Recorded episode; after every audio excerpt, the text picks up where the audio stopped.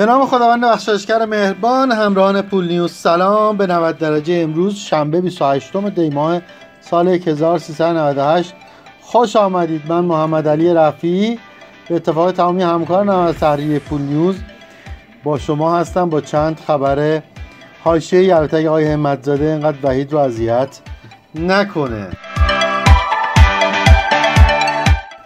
خب توی دولت‌های مختلف یه سری اتفاقات همیشه میفته، مثلا شبیه مثلا توی دولت‌های نهم و دهم یه 70-80 تا اقتصاددان از روی بیکاری یه نامه نوشتن برای رئیس جمهور وقت، گفتن آقا این مشکلات اقتصادی رو ما اینجوری حلش می‌کنیم، اینجوری حل میشه، اینجوری درست میشه. آقای رئیس جمهور اون موقع هم پیغام دادن که شما مش بی‌سوادی، من اقتصاددانا رو قبول ندارم. حالا داره داستان تکرار میشه. آیه حسن روحانی توی آخرین اظهار نظرشون گفتن که ما به تنهایی و با داخل نمیتونیم اقتصاد و مشکلش رو حل بکنیم. حالا 24 تا اقتصاددان نامه نوشتن باز از روی بیکاری، گفتن آقا روابط سیاسی اینا درسته، اما کی گفته که نمیشه با کمک داخل درست کرد مشکل اقتصاد رو؟ حالا بچه‌ها تو تحریریه هم تو نشستن آماده ببینن خبرگزاری‌های منتسب به ریاست جمهوری و دولت کی جواب این اقتصاددان‌ها رو از زبان رئیس جمهور میزنن. حالا امیدوارم آقای رئیس جمهور خوشی که حقوق دانن این دفعه 24 تا اقتصاددان رو بی‌سواد نخوانن، چون اگر اقتصاددان‌ها بی‌سواد باشن وای به حال اقتصاد کشور نخواهد. آقای درخشان میگن حالا حالا باید منتظر باشید چون رئیس جمهور خوابه. اما خبر بعدی، انتخابات مجلس مؤلفه‌های موثری برای رشد بازار سرمایه نیستند. اینو یک کارشناس بازار سرمایه گفته. خب همیشه توی بازار سرمایه منتظرن که ببینن چه چیزی میتونه تاثیر مثبت یا منفی روی بازار بذاره. مطمئنا شما اگر توی بازار سرمایه گذاری کرده باشید این ترس و نگرانی رو هر روز دارید.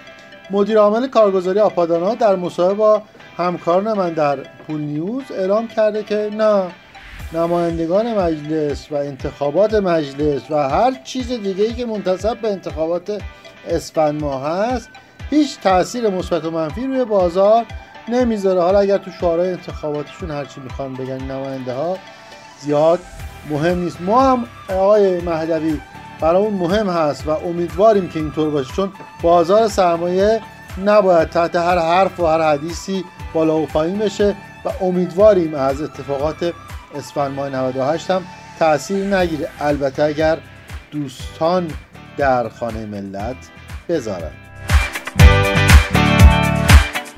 باز بریم سراغ مجلسی ها، چون خبر قبلی اون مجلسی بود، بازم مجلسی. آیه حسنی توی گفتگو با خبرنگار پارلمانی پول نیوز گفتن که دولت برنامه‌ای برای حذف یارانه نقدی پردرآمدها تدوین کند. خسته نباشید. ما چند وقت پیش که بود دوره انتخابات مجلس قبل بود فکر کنم تدوین شده، یعنی اون زمانی که بودن سال 92 بود دولت 11م اعلام کرد که آی پردرآمدها بیاید انصراف بدید. حتی بماند که ایشون نماینده‌های مجلس انصراف ندادن چون کم درآمد بودن، اما فکر کنم برنامه داشتیم. خسته نباشید.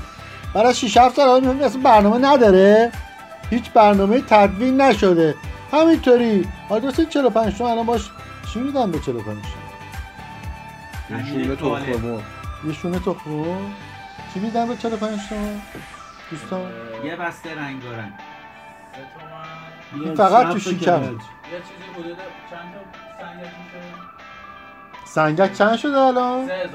3000 تومان. شما 15 تا نون سنگک، یعنی 15 رو سنگک بخوری 45 تومان. خب خوبه دیگه. دولت به این خوبی که به شما پول نون سنگک روزانه‌تونه که میده تقریبا نصف. شارژ اندروید هم 45 تومان. همت زدن فقط تو آیتی، فقط دوست داره اون چیزاشه. با یه کابل شارژ هم به این میدن 45 تومان. آقا دستون درد نکنه، ولی خداوکیلی ما هممون حاضر می 45 تومانه رو نگیریم، اما بنزین ارزون بشه، درمانمون رایگان بشه، دانشگاهامون به خصوص دانشگاه آزاد اسلامی به جایی که ترمی 15 میلیون بگیره رایگان بشه.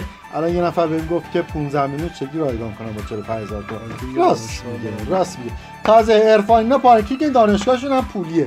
پول این بچه هم ازش نگیری. من 45 تونم میدم فقط درست. 45 تونم میده. بریم خبر آخر.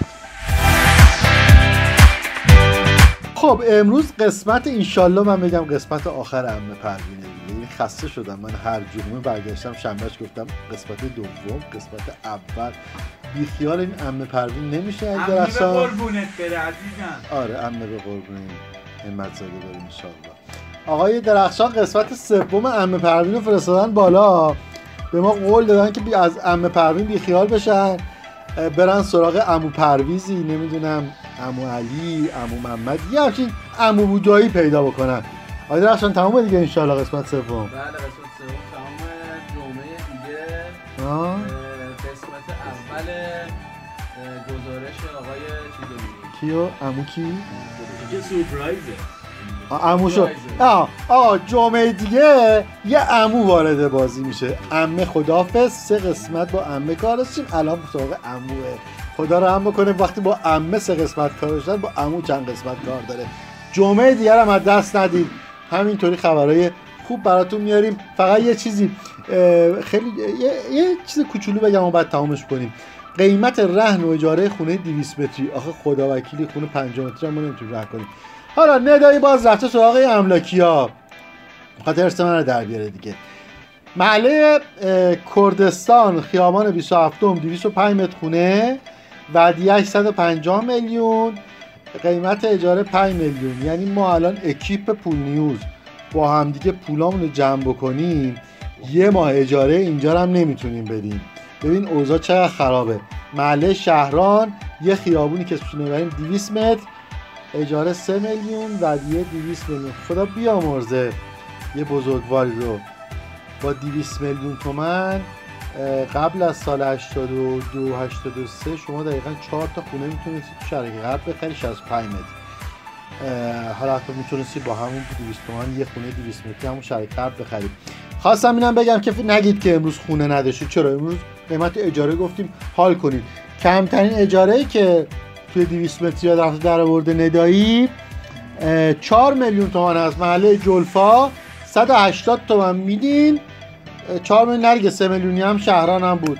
یعنی یا باید 3 میلیون اجاره بدید 200 میلیون ودیعه، یا 180 تومن ودیعه بدید 4 میلیون اجاره، یا که یه دونه چادر از این چادرهای مسکونی بگیرید کنار که پارک‌ها، که وقت میان مامورین شهرداری به عنوان سد معبر احتمالاً میگیرنتون. امیدوارم که همتون خونه‌دار بشید، مجبور نباشید اجاره بدید. تا فردا، خدا نگهدار.